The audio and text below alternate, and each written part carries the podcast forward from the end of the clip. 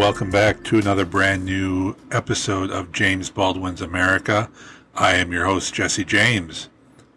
Raise your hand if in the car crash that is 2020, you had the president catching COVID 19 in October, just weeks before the election. It's like you just, you can't make this stuff up, or in his case, maybe you can. Who knows? When you're in a relationship and you've been nothing but lied to for four straight years, it's it's hard to tell what's real and what's what's not. So, who knows? I guess we'll see as time goes on and the story develops more. But I'm glad you've joined me today. We have a lot going on. I have an interview with friend and former student Bree Diani in which she's going to talk about being black in Wisconsin, how adversity can affect creativity, and her work getting into films. We also have a couple songs of the week that I think you'll probably both you'll be familiar with both of them, and a quote. And I'll also be talking more about the podcast Patreon page, which I mentioned last week in a special bonus episode. I hope you all had a good weekend and your week is getting off to a good start. Just a couple more weeks in America until our election is done. And hopefully, this long national nightmare of four years is over and we can begin to heal as a nation. So after this quick break, I'll get to my interview with Bree Diani, and I will see you guys on the other side of that.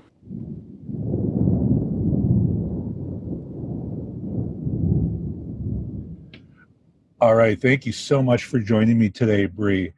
Uh, first question I ask everyone How did you first come to James Baldwin? Uh, I got introduced to James Baldwin during my time in undergrad. Um, I the funny thing is I have never read like a James Baldwin piece in full. It's always been like excerpts. Mm-hmm. Um but I remember like my first full introduction to him uh was definitely during the um the premiere of like I am your, I am not your Negro. So I got a chance to actually see him more intimately during that time and that was really what kind of made me um appreciate him further. Um, and then aside from that, I just had a lot of friends that I always read Baldwin or read parts of um, his work um, and would kind of like talk to me about it. And I always loved it from that point of view too. Um, so I do need to give myself a little spanking for not reading him in full. But um, the the bits and pieces of his work that I have come to kind of put together as a whole in my mind is like some of my favorite stuff. Uh, the thing that I do want to sit down and read fully is The Fire Next Time, though right um, and give that a run all the way through um, I've loved his speeches, of course. Uh, his premiere, like his premieres when he goes somewhere and speak, I, I really love those. And I mean, the fire next time, obviously, that's like his seminal work, mm-hmm. and it, it's, I mean, for what it is, it's. Uh, I don't want to say it's an easy read, but it's a rather quick read. Like if you mm-hmm. have an mm-hmm. afternoon, you know, a couple hours, you can get through it in a couple hours. So I also want to talk about you grew up in Milwaukee and mm-hmm. the Milwaukee area has, you know, recently been in the news quite a bit. As a black woman growing up in what is considered to be the worst state for African Americans and Milwaukee really it's always neck and neck with Detroit as the most segregated city in America. Could you talk a little bit about your experience growing up in that city? The funny thing is, when I was younger, I never even knew. Washington, I never even knew, but it didn't feel like there was any issues with Milwaukee. I grew up with a pretty tight knit family. Um, I was always around kids that looked like me. So for you know, for my experience, I always felt like that's what my world was gonna look like. Um, and even when I did come in contact with people who didn't necessarily look like me, it didn't feel different. Like I didn't feel like I had to act a certain way towards them. Um, but my world has always looked really black from mm. the time that I grew up. I went to um, Starms Elementary Childhood Center, which was actually one of the three schools created by a black woman who moved up here from the South, and her name was uh, Frances Starms. Um, so my my education off bat was like pretty black. I got introduced to black history really early on when I was younger. And so and I love history just because of like how early on I got that exposure. Um, I don't know what that would have looked like if I hadn't. I think it took me realizing stuff outside. Like I feel like I kind of grew up in a little bubble, to be honest. Like I feel like outside of that little bubble, of course, I knew things were going on, but I had people that I felt supported by. I had friends. I had people my age when I wasn't with my friends necessarily, and so my little bubble outside of the things you know outside of it when things would happen of course i would feel um, very taken aback or i would feel very emotional about it but i knew i could always come back inside of my little bubble and feel safe when i when i needed to um, so growing up in milwaukee for me it was tough of course uh, I didn't really get to get out of the house a lot. My mom was very, uh, very much stay in the house. so the times that I could get out, I was, like I said, still always in my little bubble. So things felt very, very at home to me. Um, and I think it took me getting to high school and people like talking about the city, and I'm like, what part of the city y'all living in? My part of the city is fine. I don't got no problems. um, but I think it was then when I realized like, oh shit, stuff is happening. And even though, of course, I knew, you know, racism, like all of these isms, those things were definitely in effect. Um, but I just figured the more and more I learned about them, and the more and more like I intentionally created my own space, like the better off I would be. But yeah, I would say it took me about high school realizing like there were so many other things that were happening outside of my little bubble. And once that bubble burst, especially when I went to um college, I was just kind of like, yeah, this is not home. Um, this is very uncomfortable and like I don't really know how to make do with it. Right. And, and let's let's move on and talk about that other bubble going to college. Mm-hmm. Because like you said earlier, you know, Milwaukee is very segregated. So it's very easy for anybody of any race or ethnicity to get stuck in a, into their own bubble in that city. Mm-hmm. But the bubble that you entered at UW Madison is a very different bubble. Mm-hmm. It's a mm-hmm. very, and it prides itself on being a very liberal and open minded town. But from my own experience and friends I have, it's not always that way, especially at the university itself. So let's uh, talk a little bit about your time at UW. Uh, I transferred from Edgewood in 2016, and I came in the fall of 2016 to UW. Um, so I came in literally the semester after the real UW. I came in um, after a lot of different events had taken place on campus. Um, so I kind of felt like I had come into I don't know how to describe it, but I kind of felt like I came into a lot of people's personal hells at that time, of course, because I was trying to meet people um, and have people meet me, but also I realized that I was catching people at a very transitional time, like a very important transition, because, you know, it wasn't freshman year anymore for a lot of people. Um, and a lot of people that I was friends with were actually getting ready to go into their junior year. So this was about two years on campus um, and granted, I had my own issues at Edgewood, so I wasn't like from I wasn't unfamiliar with the stuff that was going on, but it was just a different environment and different groups of people that I was now coming in coming into contact with. So coming into UW, I was very attentive. Like I really wanted to just sit down and just really absorb everything that was going on. I didn't really want to put my leader activist foot or like you know leader activist shoes on right away because i was like i just need to know what i'm dealing with because it's a way bigger university than you know than i was accustomed to. Right. Um and so coming here or you know coming to uw i was just kind of like oh well this pretty much is you know what was happening um back at edgewood. Um the only difference is like it's hella people now and like it's you know the difference between the two colleges is like Edgewood is private, UW is public. So I'm just kind of like, you know, hopefully we have a better chance of like getting these these issues out there. You know, people have a, a little bit more access to knowing what's going on. And I quickly realized like, yeah, it doesn't really matter. I'm thankful for a lot of the people that were that had been there already uh, for their hard work. Um, because when I came in, the BCC was actually getting ready to come back on campus, but they were in the talks of it. Mm-hmm. So I actually came there off the fruit of people's labor already.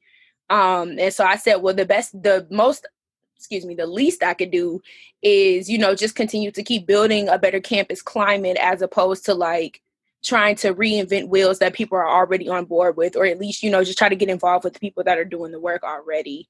So I would say, in a way, I kind of went back to creating that bubble at UW. And I mean, of course, I would acknowledge the things that were happening outside of it, but I was just like, I'm so focused on building up my bubble right now and like bringing in people who really need safety, people who really need community and comfort. Like, so that was where I had to learn to redirect my energy towards. And in a lot of ways, I still feel like I do that because a lot of people didn't feel supported on campus.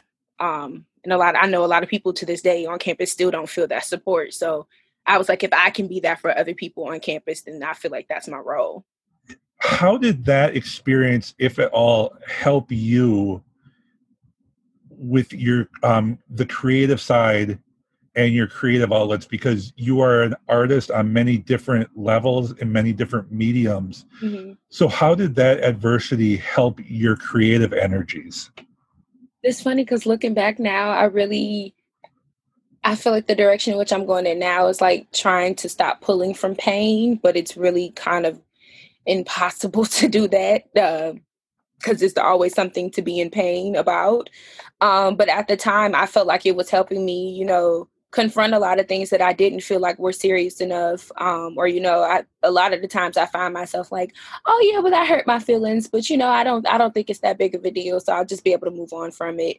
Um, so at that time, I felt like uh, a lot of the experiences that I were have that I was having on campus allowed me to like sit down with them and like really think through them and like figure out a way to channel them and like work through them. And so a lot of that came in the form of art um especially when i would just grow tired of like talking about it and like constantly being in a like emotional pit about it. I'm like i need to exercise it out in some way or another because i don't want to die stressed out. I don't want to die having to think that you know i've given all of my energy to like educating people and really got nothing out of that myself. So I'm like, if I'm gonna be in pain and if I'm gonna talk about stuff that, you know, I know I need to do to heal and like in a sense help others heal too, like let me do it through art. Um and to, in a lot of ways I feel like that's the extent in which black people can go to is like we can't necessarily go out and protest in the way that we want because automatically you know we get issues in which we're seeing now. Is like violent protests you know like how to peacefully protest but it's just like the world has never been at peace. And so i feel like it's kind of hard to peacefully protest and especially when you know you you constantly look around and you're pretty much a target for just about everything that's going on even if you realize it or if you don't. Um and sometimes i just feel like art is i wouldn't be surprised if people didn't use if black people didn't use art. Um i feel like it's kind of like a, a an inherent thing but also i feel like a lot of people a lot of black people figure out other ways to do it. But even that in itself is a is an art form like just basically figuring out or carving out ways to work through some shit. And i feel like that's pretty much what those experiences allowed me to do I want to go back for, for one last question for the uh, your time at UW before we get fully into your creative outlets. Um, you said earlier that you know you were growing up really into history and mm-hmm. you know getting to know your own history and African American history. How was it for you when you got to UW and you took you know some African American studies courses? And you had for instance me you had a white ta mm-hmm. or you would have a white professor teaching this stuff that either you already knew or you had a good idea about yet here's this white person that is claiming to basically be an expert on the topic and they're trying to educate me so did you have issues part one did you have issues or any conflict internal conflict about that and then the second part, and as we're talking, I'm thinking back, and I know this is something that I was guilty of, that I would always personally lean on the students of color mm-hmm. in, in my classes because I couldn't always speak to the experience. So I would ask people like you, or you know a black male in the class to share their experience or what they've gone through because that to me it's lived experience and it's so valuable because so many of the kids on campus come from an area where they just don't see any black folks so to be in a classroom my mindset was always like okay this is a great chance for black folks to share their story but it's also a great chance for white folks to actually hear something that they would never get to hear. And like I said, I know I was guilty. I probably leaned on that too much because that just puts unneeded pressure on you guys. But so, how did you kind of work your way through that? You know, dealing with um, white people that were in head of the class, and then maybe also professors that wanted you to maybe give more of yourself than other students were asked to give in class? I know myself and other students who were in the department, like other black students um, in the department, like we wrote letters, like we wrote reviews. And I think, you know, what I thought potentially could be like, oh, maybe I'm just hopefully catching somebody on a good day to like hear me out. Um, and then once I pretty much seen that that was just not the case, I was like, you know what? I'm gonna just get this damn degree and go. Um, because it, it just came a point where I was just like feeling like I had to keep choosing battles. And to me, I feel like every battle that I didn't fight necessarily, if for a while it felt like, damn, like I really gave up, or you know, like I really didn't go as hard as I could have.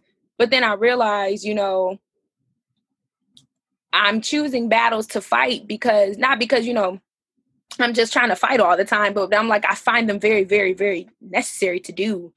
Um, and I think I got so overwhelmed with like trying to fight every single battle that I saw fit that I'm like I have no choice but to pick and choose which ones I'm gonna fight. And so with so many white professors, so many white TAs in the Afro-Am department, I'm just like, is this necessarily a battle that I'm fighting to win?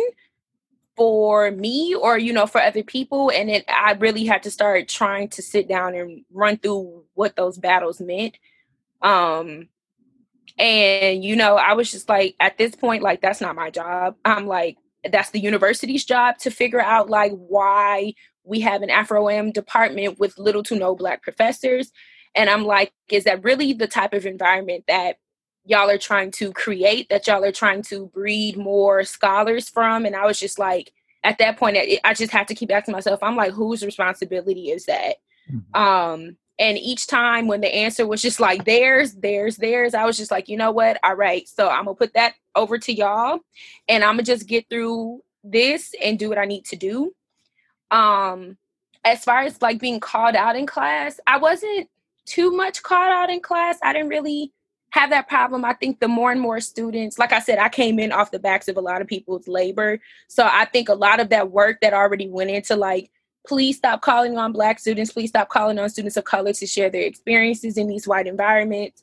I think I started to come across more professors who didn't necessarily do that, but also at the same time, just because they weren't calling on us doesn't mean that there was an environment created to where we didn't feel like we had to do that. Um, and so there would be times in class where like we would get, get into certain discussions and for black students and other students of color it's just like damn that's kind of hard for me to talk about without bringing up my personal experience because literally the stuff that we're talking about is the stuff that i'm living. So um i think that's kind of what things shifted into kind of like a covert like well i'm not to call on y'all but like the questions and the discussions we're having is to kind of make you already like come forward and start talking and teaching us. So that's pretty much what the the classroom settings ended up being um and i think just when it got closer for me to leave i was just like i'm not talking. Like i'm just i'm just gonna take notes on the stuff that maybe i didn't know or you know just kind of to keep building on my perspective of things.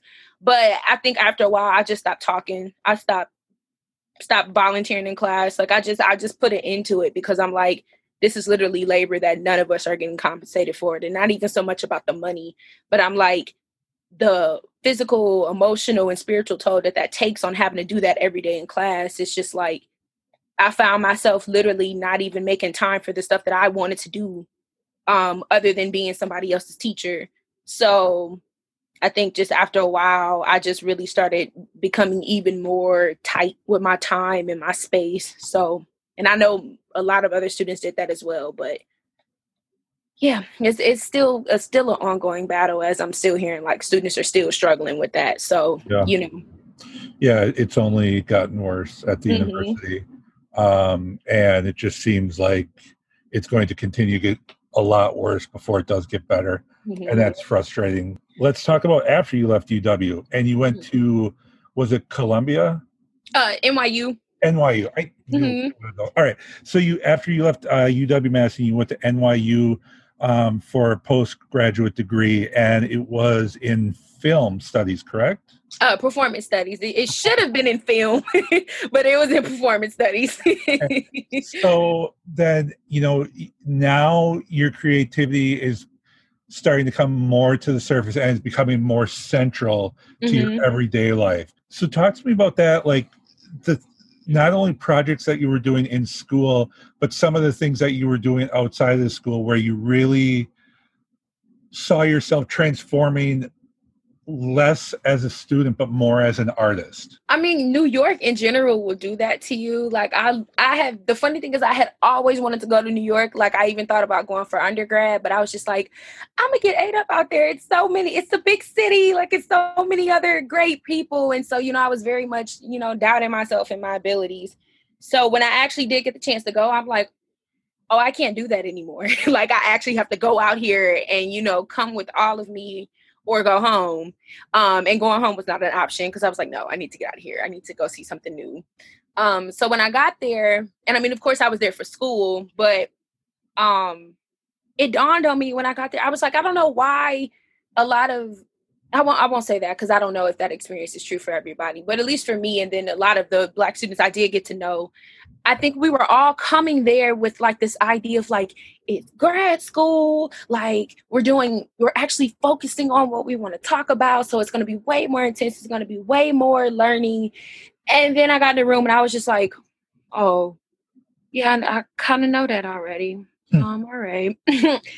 Um, and I think as far as like, because when people hear performance studies, and I know at least when I heard it, I was just like, yes, I'm gonna be moving, I'm gonna be, you know, learning theory, I'm gonna be doing all this stuff, like I'm gonna be able to do so much.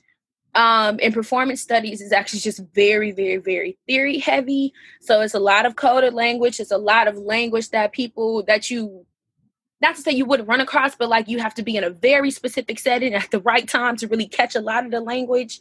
And so when I got there, I was like, what the hell is this? Um, I was like, y'all throwing out terms and phrases and theoretical frameworks. I'm like, what is what is all of this? Um, so I know myself and a lot of the students that were in my cohort was just like, this is not what I thought this program was gonna be. Um, but I think because it was only a year, we kept telling ourselves like make the most out of it, just go for it. Um, and we had already had um, TA students that were there who were already like in the PhD program for it. So they would just constantly tell us like, stop giving more to a program, stop giving more to an institution that does not care about y'all. Give them what they ask for and nothing more. Um, and I had heard that in so many other different ways, more than one, but I was just like, for some reason, that's when it finally clicked, and I was just like, "Yeah, I'm not giving y'all no more than what y'all asked for. Y'all are y'all will not get the the glitz and glam for me. That that I'll save for myself, um, and then the people I'm in community with. So I started putting that into practice more, and I feel like that's what really pushed me to be like, besides a student, because I, I consider myself a lifelong learner. Like I'm I'm never done learning. Um, but I was like outside of that, like I'm an artist. So I'm like, what does that actually look like for me to be an artist? You know, like especially in New York, where just about everybody I've met is an artist in some way or another. So like not necessarily what makes me stand out, but like what brings me into this community and what keeps me in this community. So I think when I realized like I'm not giving any more to institutions, I'm not giving any more to school. I'm like, I'm giving it all to being an artist.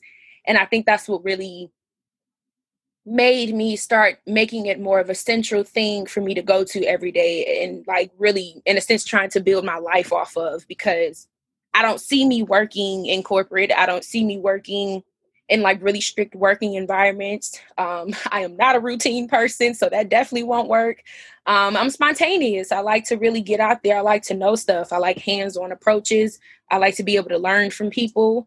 Um, and so once I realized all of those things were coming to the forefront in New York, I'm like, that's it. That's what I'm going for. So right. that's how that came about. And you, as we said, you are a creative person in many different ways. Mm-hmm you know, I, I know your talents as a writer because I saw it academically, and mm-hmm. you can just, if a person can write talently academically, you know that they're talented far beyond academic writing. Mm-hmm. So we know you have that. You're you also do dance. Um, I know that you did a short film while you were in grad school. So you kind of have your hands in all these different pots Mm-hmm. Is there one of these mediums that you embrace more than the other, or are you just right now just kind of sampling a little bit of everything and seeing maybe what is the best avenue for you to go long term, or how are you determining that? Um, I feel like at the moment I'm embracing me being a writer and what that can translate into film. Um, so i am kind of marrying those two right now since um, I'm away from my dance company. Shout out to Pretty Big. Um, but I'm away from them right now. And so I'm not gonna lie, it's been really, really hard to keep that dance momentum going. Um, and so I've been slacking. so of course I'm like, if I'm at least not going to be moving as much as I would like to, let me put it somewhere else. Um, and so I've been writing a lot more. I've been really trying to learn the ins and outs of film and like what that would look like for me to be a filmmaker. Um, and I've been doing that so much that I pretty much know like if if I do continue on this path, which I really really hope I do, um, I I can see myself directing. I can see myself writing.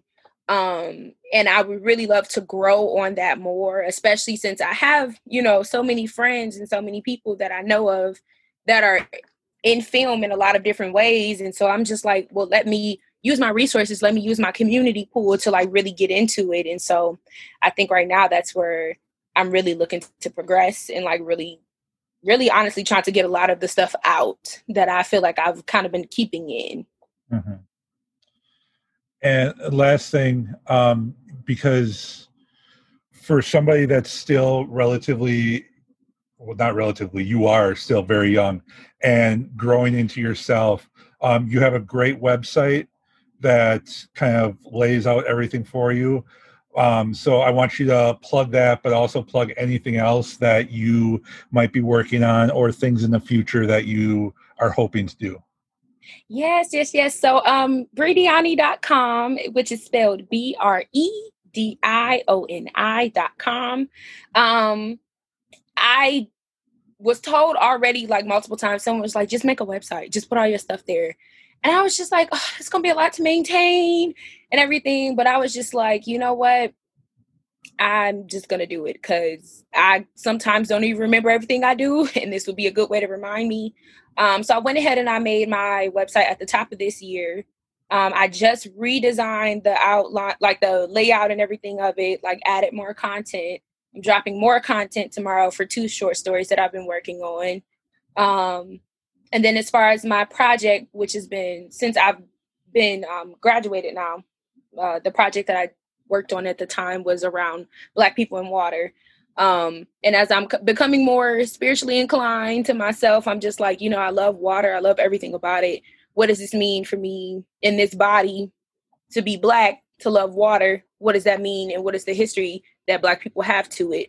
Um, and so I went with that project, and I'm I'm really loving where I'm at with it right now. So something that I'm trying to drop next week is a soundscape that I put together, or that I should say I'm putting together with um, like bits and snippets of songs with black artists that talk about water, like in any form or facet. Um, and I'm trying to put it together to create kind of like a kind of like a meditative sound, like a something like that. So that's what I, am actually really excited to start working on that because that was actually supposed to be my project for my master's thesis, but I ended up doing a short film instead. uh, which came out really great. Um, Did considering I, COVID? I, I, can attest to that. It was it, it, was very well done, and it was Thank you. very scary. And it's like, oh my god, like just so much talent. But anyway, continue. I'm sorry. Uh, no, no, no, you're fine. Um, and I think another thing, you know, for people who typically know me in my smaller circles, they know I love horror film. They know I love horror TV. So I'm really trying to bring that more so to the forefront as well. And so there's a tab on my website called Survival Guide. Um, and I've started to kind of review horror films or movies that I've seen and like what does it mean for black actors to either be in those films or not be in those those films and what is what does that say? Um, and of course with Lovecraft Country being out and it that being an amazing show already. Um, and just you know having seen the horror noir documentary i'm like yeah this is something that i that's that's i think that's the field that i want to situate myself in as an artist um in horror um and what does that mean to be someone writing writing creating or directing something horror related? So i think that's the field that i really really want to situate myself in eventually uh, but as of right now i feel like i'm just kind of trying out different mediums to see how to do that but yeah, there's there will be stuff dropping tomorrow. There'll be stuff dropping next week. Um, and then after that, I think I'll probably take a little break to kind of re- rejuvenate and just kind of see what else I can pull from. Um, and then I'll, I'll, of course, be dropping stuff on the website here and there. So mm-hmm. I'm excited. All right. Once again, that's bredioni.com, B R E D I O N I.com. I will put a link to that site in my show notes as well. Bree, it was so good to talk to you. Thank you so much Thank for joining you. me. Take care of yourself. Thank you. You too. Bye bye. Bye bye.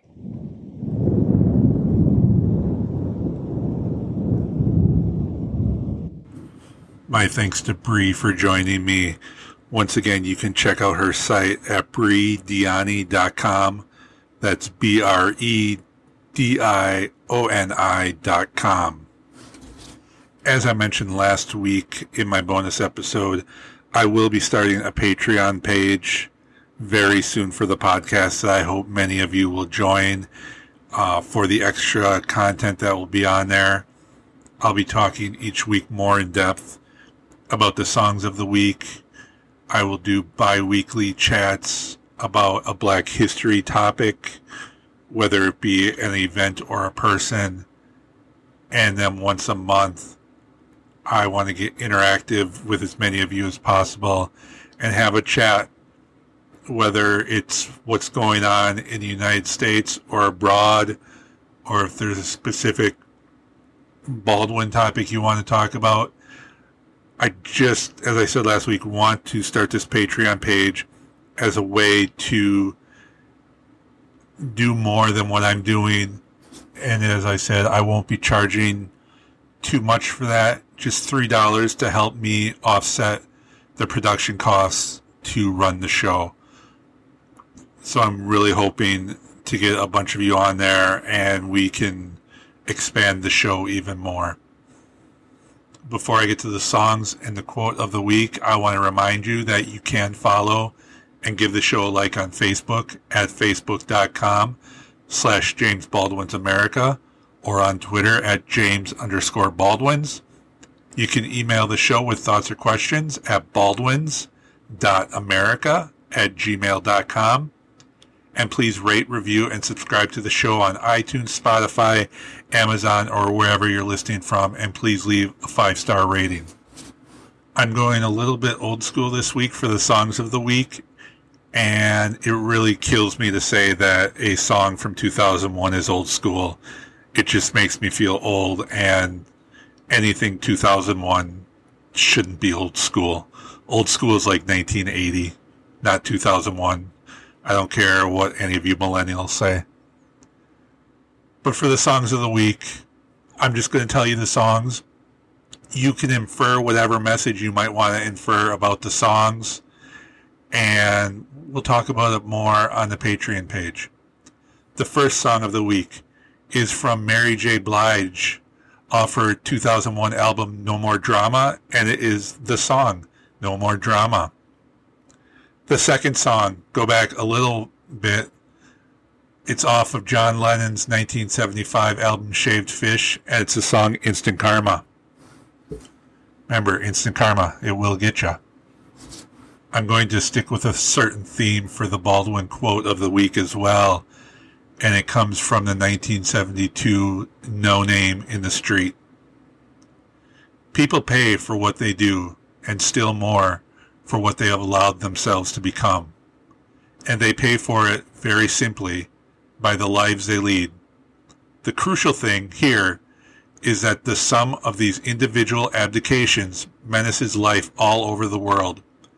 For in the generality, as social and moral and political and sexual entities, white Americans are probably the sickest and certainly the most dangerous people of any color to be found in the world today. My thanks one more time to Bree for joining me once again check out her website at bredioni.com, B-R-E-D-I-O-N-I.com. I will catch you all next week. Have a good week. Take care of yourselves and each other. Peace.